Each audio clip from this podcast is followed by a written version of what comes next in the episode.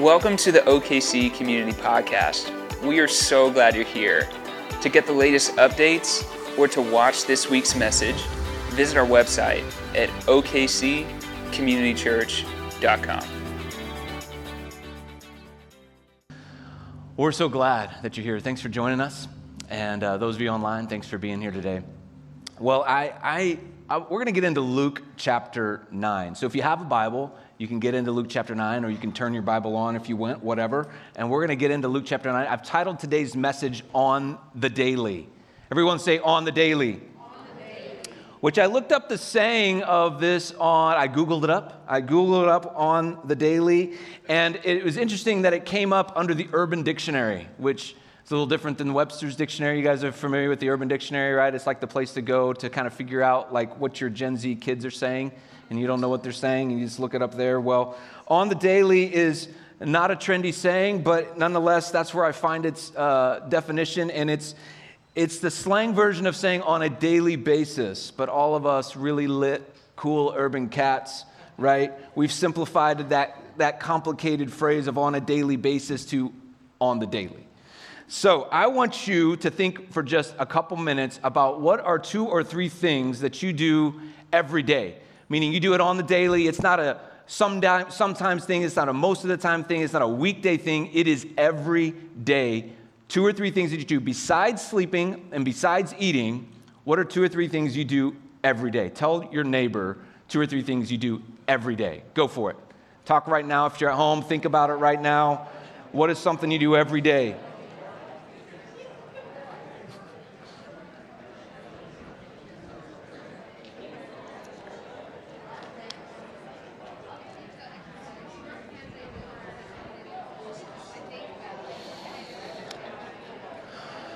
All right.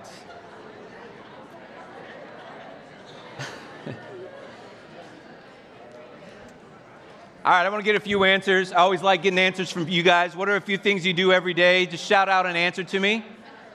Anybody? Something you do on the daily. Drink coffee. Drink coffee. Okay. Okay, anybody drink coffee? Okay, listen to this. I, I actually thought that would be an answer, so I looked it up to see how many Americans drink coffee every day, and I was surprised fifty-two percent of Americans drink coffee every day. I was a little lower than I thought, right? But I also learned in that same research that three percent of people drink nine or more cups a day. And I was like, what? They are unhinged, right? If that's you, I need to pray for you, all right? All right, so I also learned, by the way, that twenty-six percent of people drink juice on the daily. And I was like, man, I drink that on the yearly, but okay, to each their own. Anything else that you guys do? Brush your teeth. Brush your teeth. How many of you guys brush your teeth on the daily? Good. If you're not raising your hand, if that person is sitting next to you, you are allowed to move right now. Anybody else, something you do on the daily? Laugh. Laugh on the daily. That's good. Pray. Someone said pray.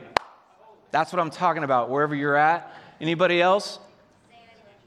What? Oh, I say I love you. Scott, my man. Yes. All right. Well, listen, I was trying to think about just the, some of the weird things, if I do anything weird on the daily, and I and I thought of something that I do every day. Um, and some of you are going to think I'm weird. Some of you are going to ridicule me for this. But I iron my clothes every day. And here's the thing. You can laugh at me. You can mock me. You can think I'm strange, but I think I probably am more consistent at ironing my clothes than doing my quiet time.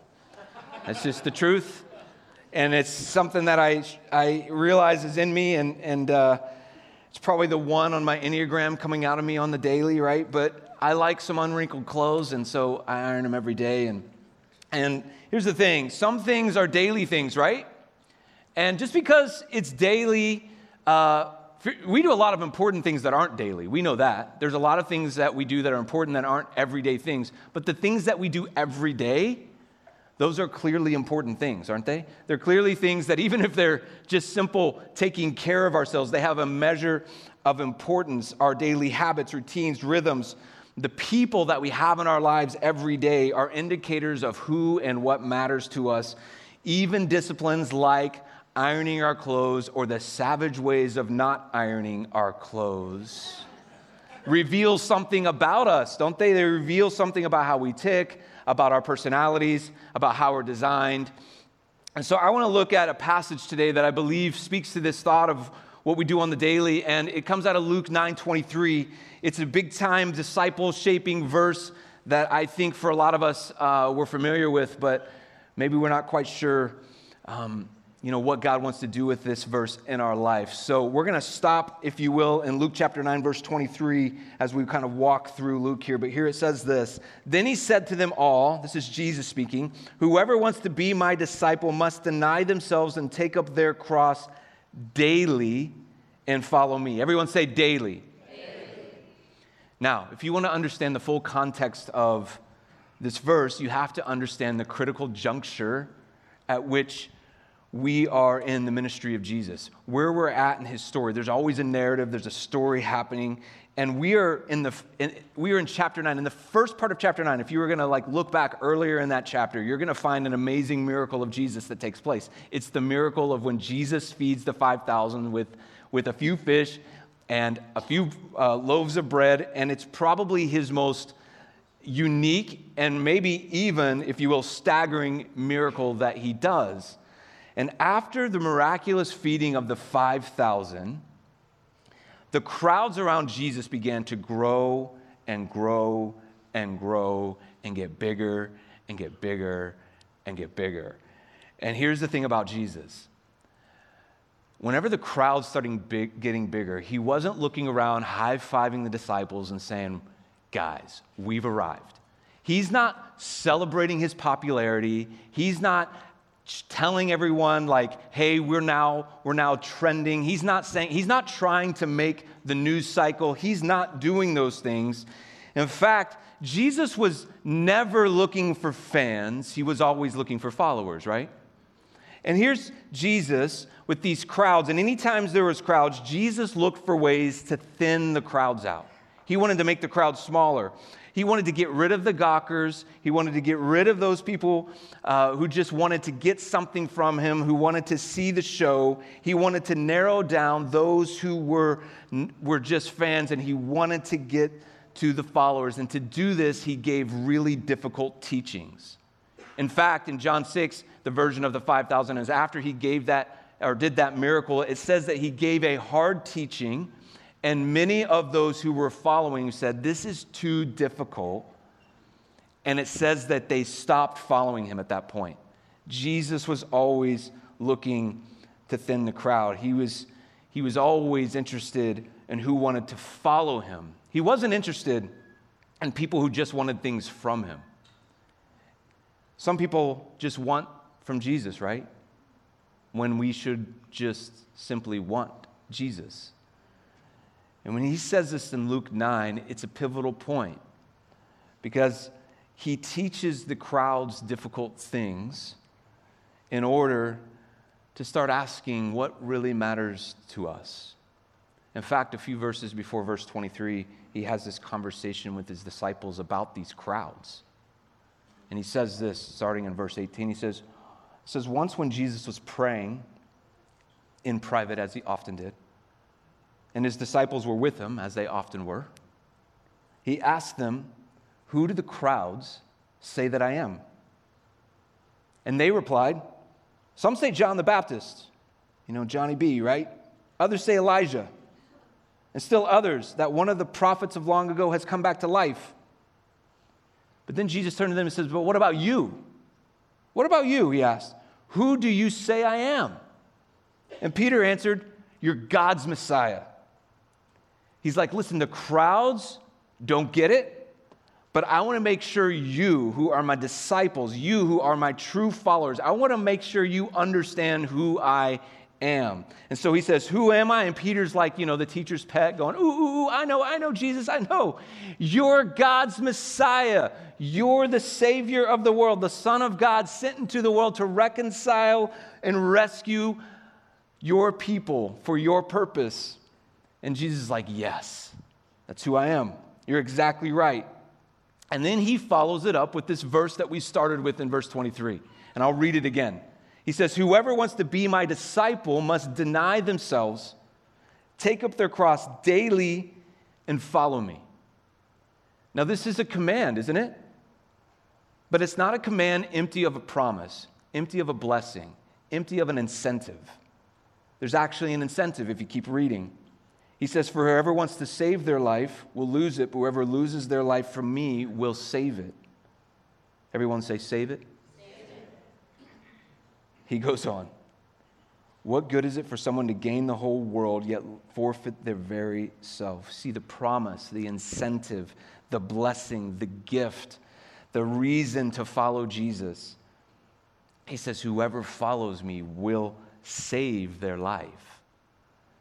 Jesus isn't trying to thin the crowds, to be exclusive, or to be harsh, or to call us to some difficult, impossible standard. He's trying to help people understand the difference between being a fan and a follower. He's trying to help people understand the difference between being a taker and a giver. He's trying to help people understand the difference between being a consumer and a disciple.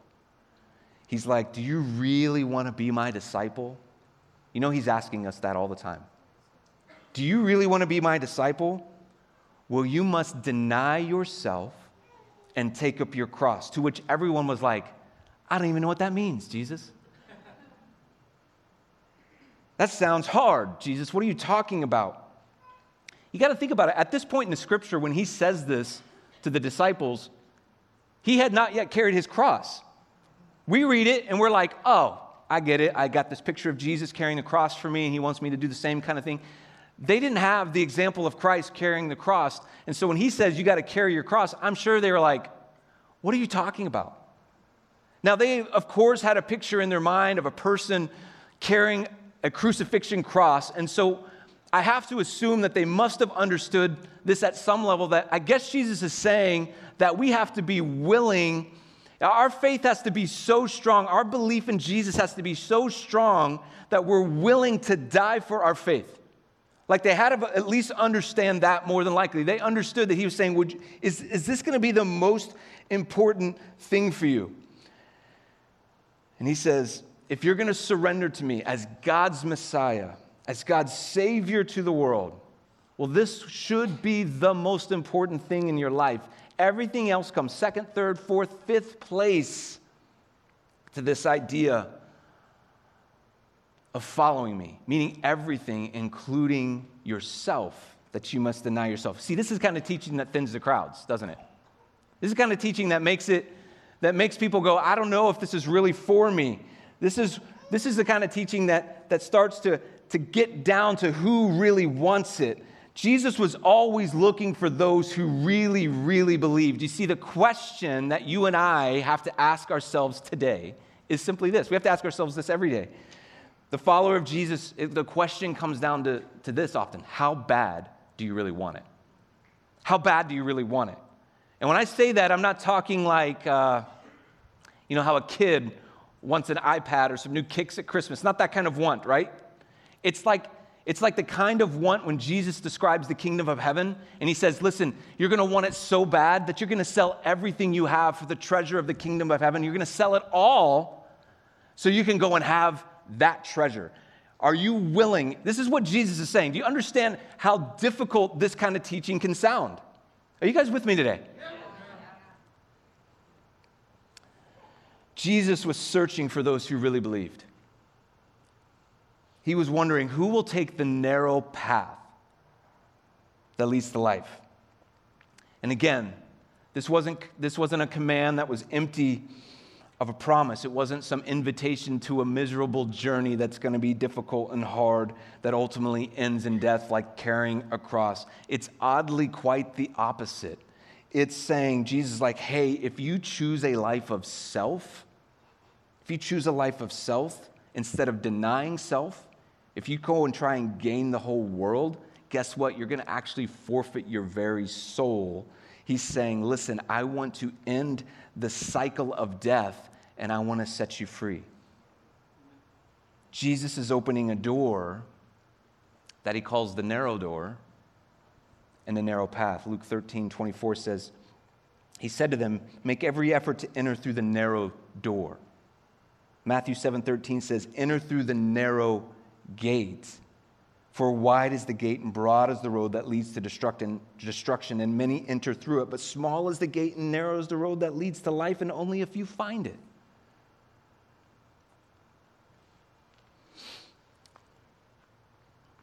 I've said this before, but this language of the narrow path, the narrow gate, the narrow road, it often is portrayed as some, I don't know, we imagine it in our minds like, man, there's going to be this really difficult journey up a mountain that every step of the way in following Jesus is going to be this potentially treacherous step that we fall off the edge. Meaning the narrow path often gets portrayed as a more difficult way to live. It's a little bit riskier than the wide path. And although I love a good mountain climbing illustration, maybe coming next week, I'll have a good one for you. That's not what I think this verse means.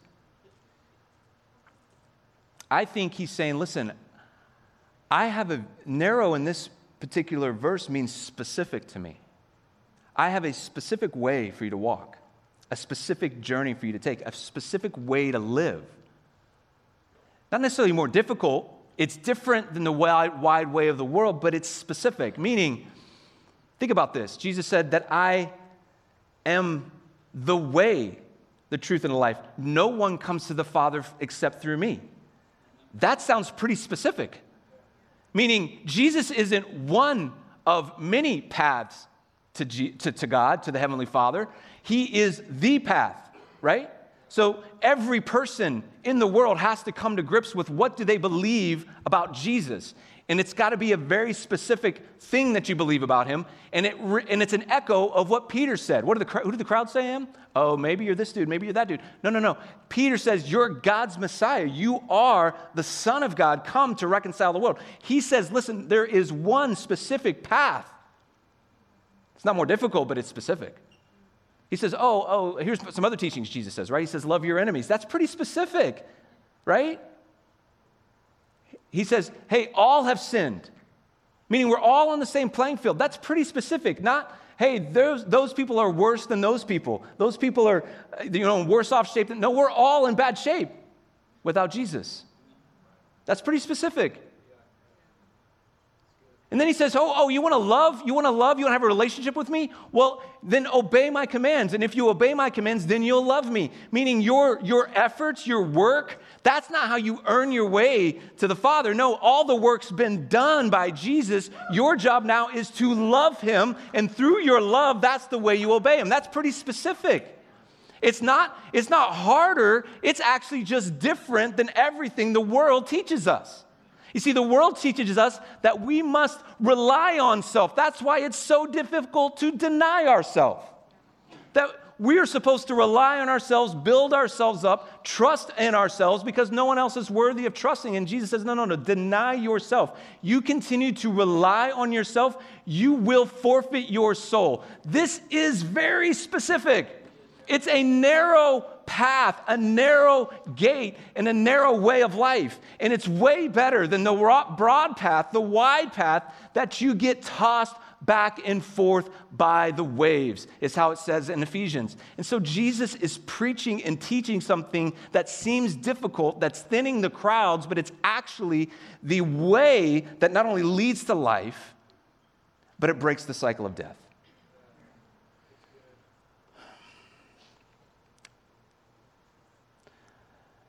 Sometimes whenever we think that my relationship with Jesus is about working, right, about earning my way, and knowing that it really is about what he's done, it, it really does mean like we can, we can relax in Jesus. This, this idea has captured my thought. Anyone want to relax in Jesus? Look at your neighbor and say, will you just relax?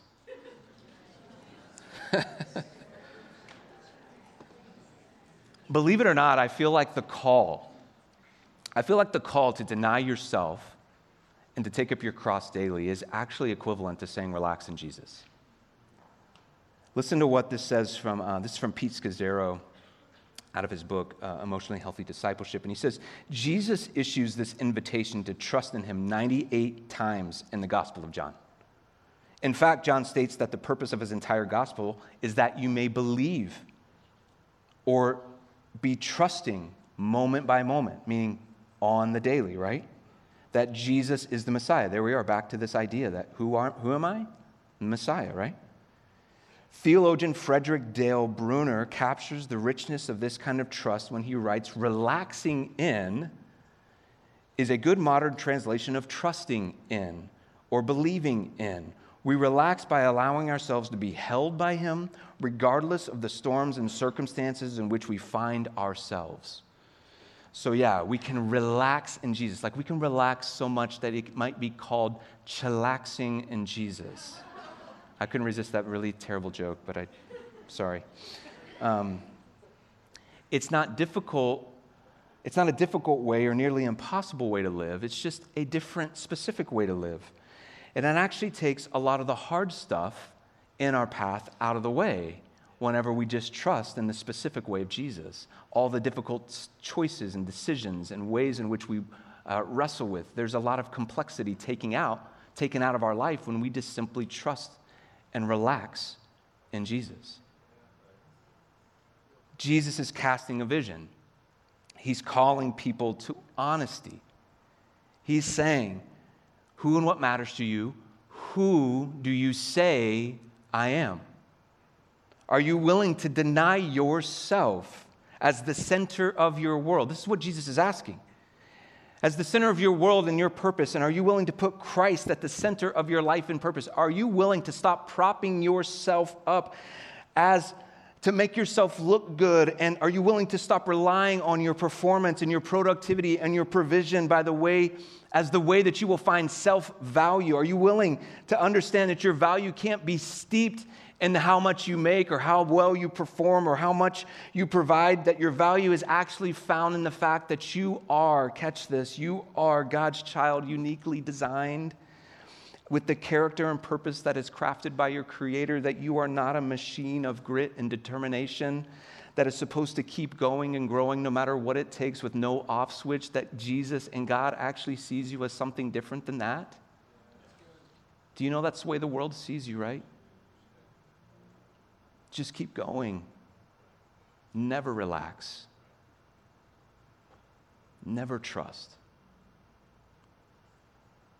We struggle to deny ourselves because it's been sown unto us that we must rely on ourselves. But God has called us, and He's invited us to lean back into Him, like the song that we sing says, to relax into Him, because He, He wants us to deny the self that tells us that our value and our purpose is to make ourselves look better and be better and to do better all the time. And instead, He wants us to reorder our view of not only ourselves, but of our praise and our purpose. Let me tell you what I mean by that, by the, to reorder our view of our praise and our purpose. Jesus wants us to release the need to receive the praise that we so desperately desire from other people.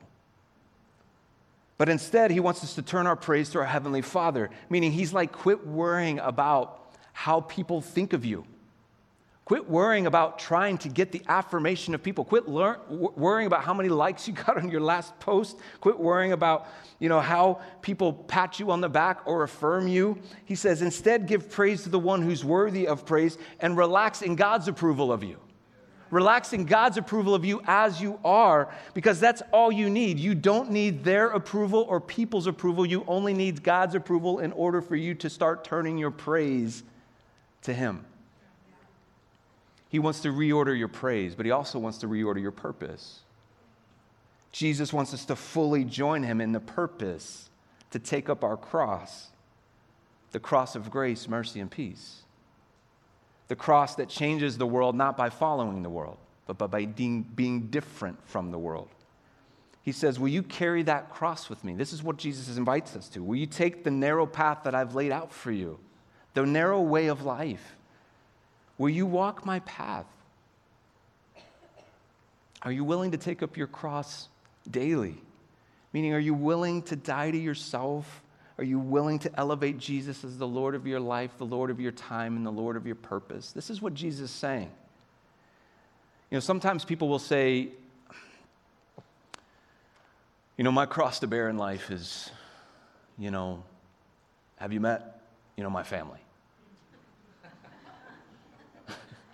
My cross to bear is my difficult circumstance, right? Some people think I've, you know, I've got this sickness, it's my cross to bear. And although struggle and hardship and some of these things that are very difficult that we have to walk through, difficult circumstances, are certainly no joke. They're hard to do. And they they may be a spiritual battle. We talked about spiritual battles last week, but they aren't your cross to bear. We don't all have a different cross to bear based upon our circumstance. We all have the same cross to bear, and it's a total surrender to the life of Jesus. It's there's no we don't all have like these differing, like, oh, my willingness to faithfully pursue God through my difficult circumstances is my cross to bear. No, no, no, no, no. That's not what it is. I just want to clarify this. Taking up our cross is total surrender to Jesus in your life. Taking up your cross means entrusting your life to Jesus.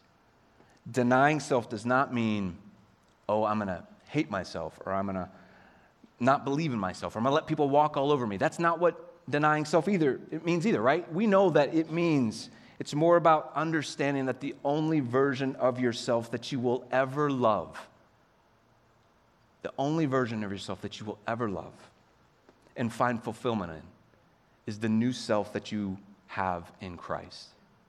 It's the only one. You'll never believe in yourself more than when you fully believe in God.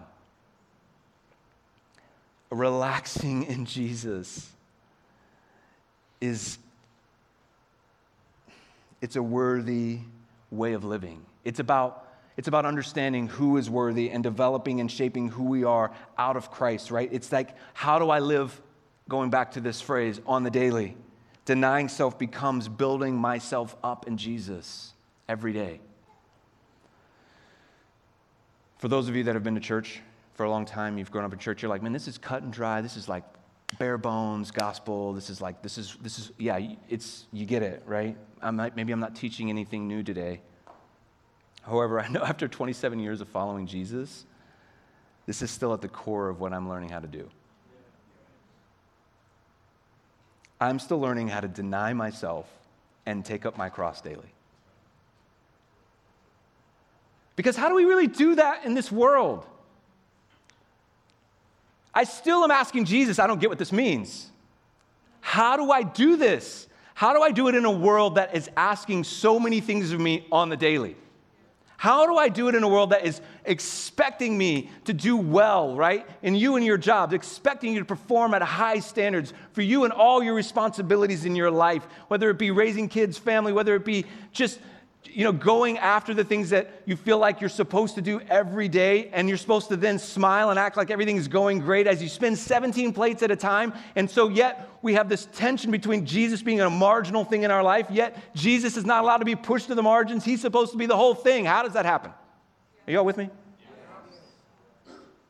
I don't want to just preach, hey, this is what we're supposed to do, without being real about the realities that it's very difficult. And I just want to say this. It's not a treacherous journey, though. It's a different journey. It's a specific journey. And it's a re- it's a, it's a relaxing in the ways of Jesus, denying the self that so desperately wants to find our purpose and our praise in the world. But it says, I don't. That's not where I find it. I find it only in Christ. That's why Jesus' teachings, they did thin the crowds. They weren't exclusive, but he was casting a different way to live. So I want to end this message in, in, in talking about a, something practical that we can do with this. You know, the call of Jesus is a, is a life-changing call that a lot of us have experienced. A lot of us have made the decision to follow Christ, but, but I think it's also important for us to realize that we all know this, but following Jesus, yes, it's not fandom, it's not consuming, it's not wanting God to be our answer man, our happy pill, or our genie in a bottle, right? That's not what following God should ever mean. But what it does, what does it look like for us to practically take on the approach of taking up our cross daily? I know I was reading through the book of Luke a few, you know, before we started the series over the last few months. I've been reading through it a few times, and And I was so captivated by the way that the followers of Jesus followed Jesus, the disciples. Luke five, going back to the original moment when, when the disciples followed Jesus, says this.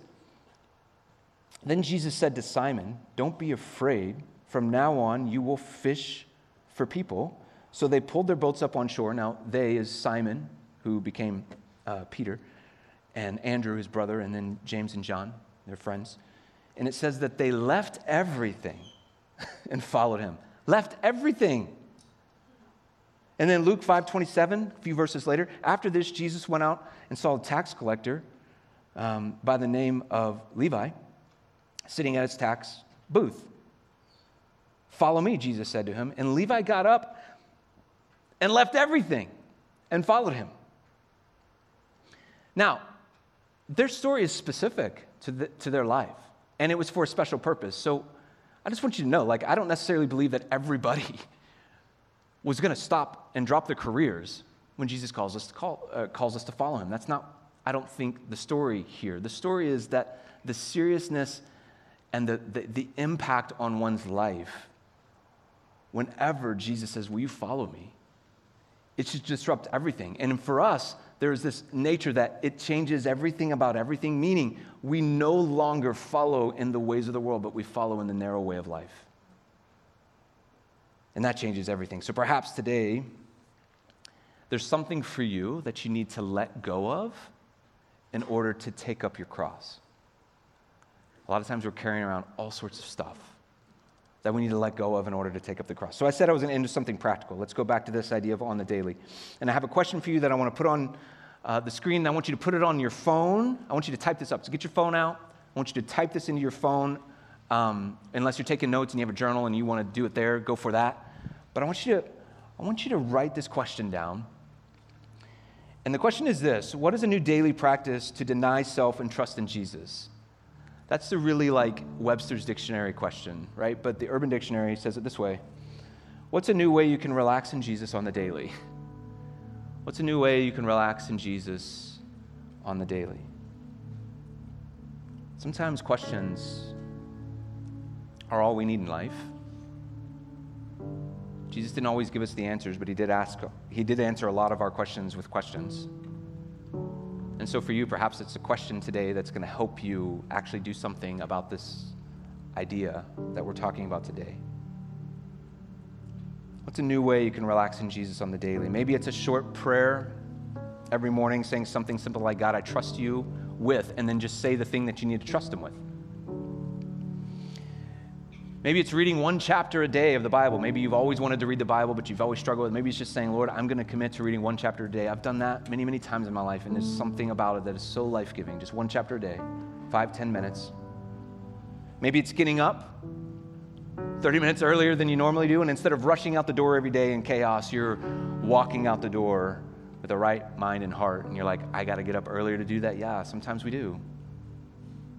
Maybe it's turning off the phone at night. You're like, these are these really, maybe there's just daily one degree changes you need to make in order to deny yourself, take up your cross.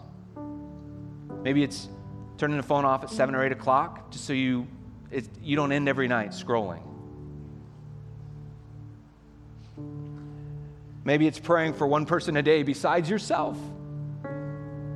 We pray for ourselves, but do we pray for others? Maybe it's writing a note of encouragement every day, a text. Maybe you're someone that like is a really good encourager. Maybe God's saying, "Well, you should do that more."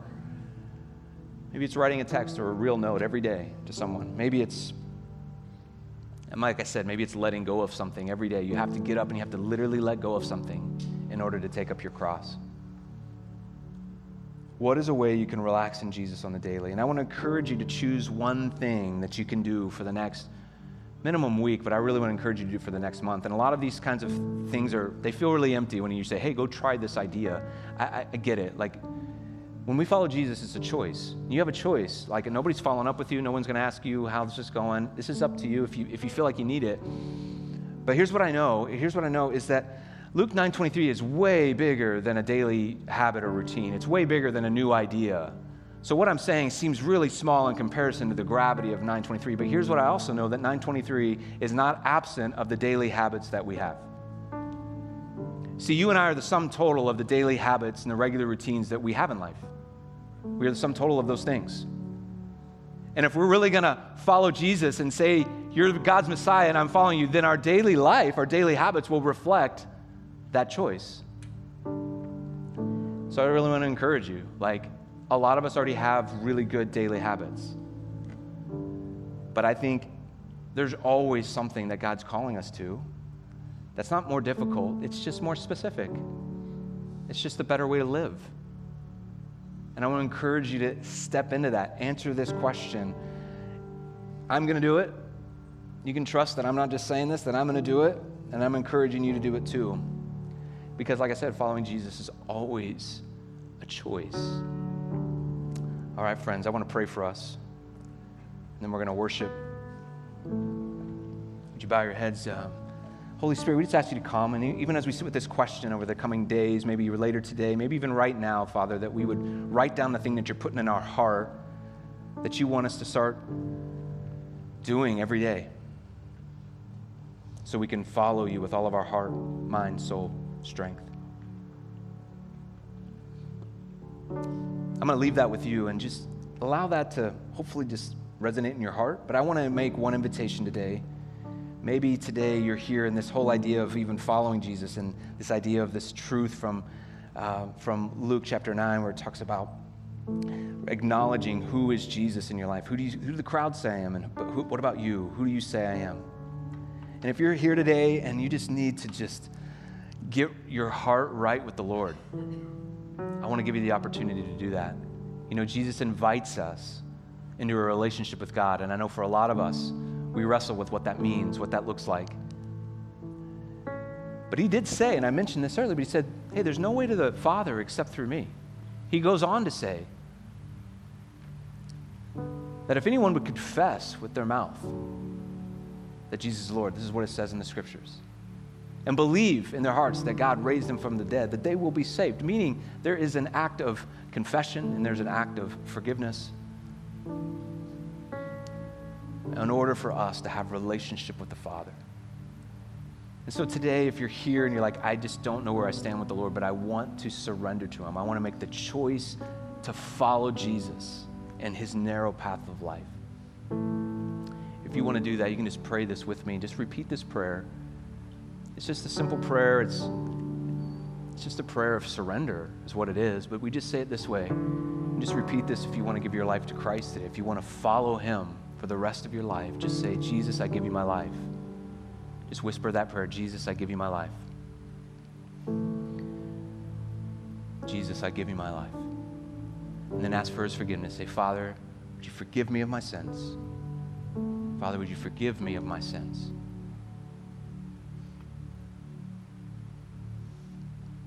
And then we're just going to thank him. Say, thank you. Thank you for your gift of salvation. Thank you for your gift of salvation. Thank you for loving me. Father, I just thank you for any person that has prayed that in this room. Lord, I just pray right now you would seal this moment in their heart, that you would work in them right now, Father, in a way that, Lord, the seed of your word, this relationship would be planted deep in their heart, produce new life. We pray these things in your name. Amen. If you just prayed that, we want to. I would love to meet with you afterwards. Just come forward. I'll be hanging out up here. Would love to say um, hi to you, meet you, talk with you about your decision to follow Jesus. But I don't invite you to stand. We're going to sing, and our prayer team is going to be here. We're going to have this altar space open. You guys can go ahead and stand with us. And I just want to encourage us that as we step into a time of worship, that this idea of relaxing in Jesus, right? This idea of trusting in him, every one of us, every one of us, we need this in our life. And so I want to encourage you um, to just allow the Lord to move as we worship. Come pray with him, respond to him during this time.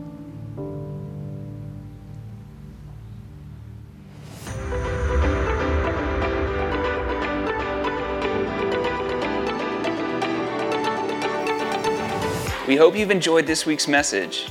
If there's anything we can pray with you about, or if you have questions about God, we'd love to talk with you. Please visit our contact page at O K C community church dot com.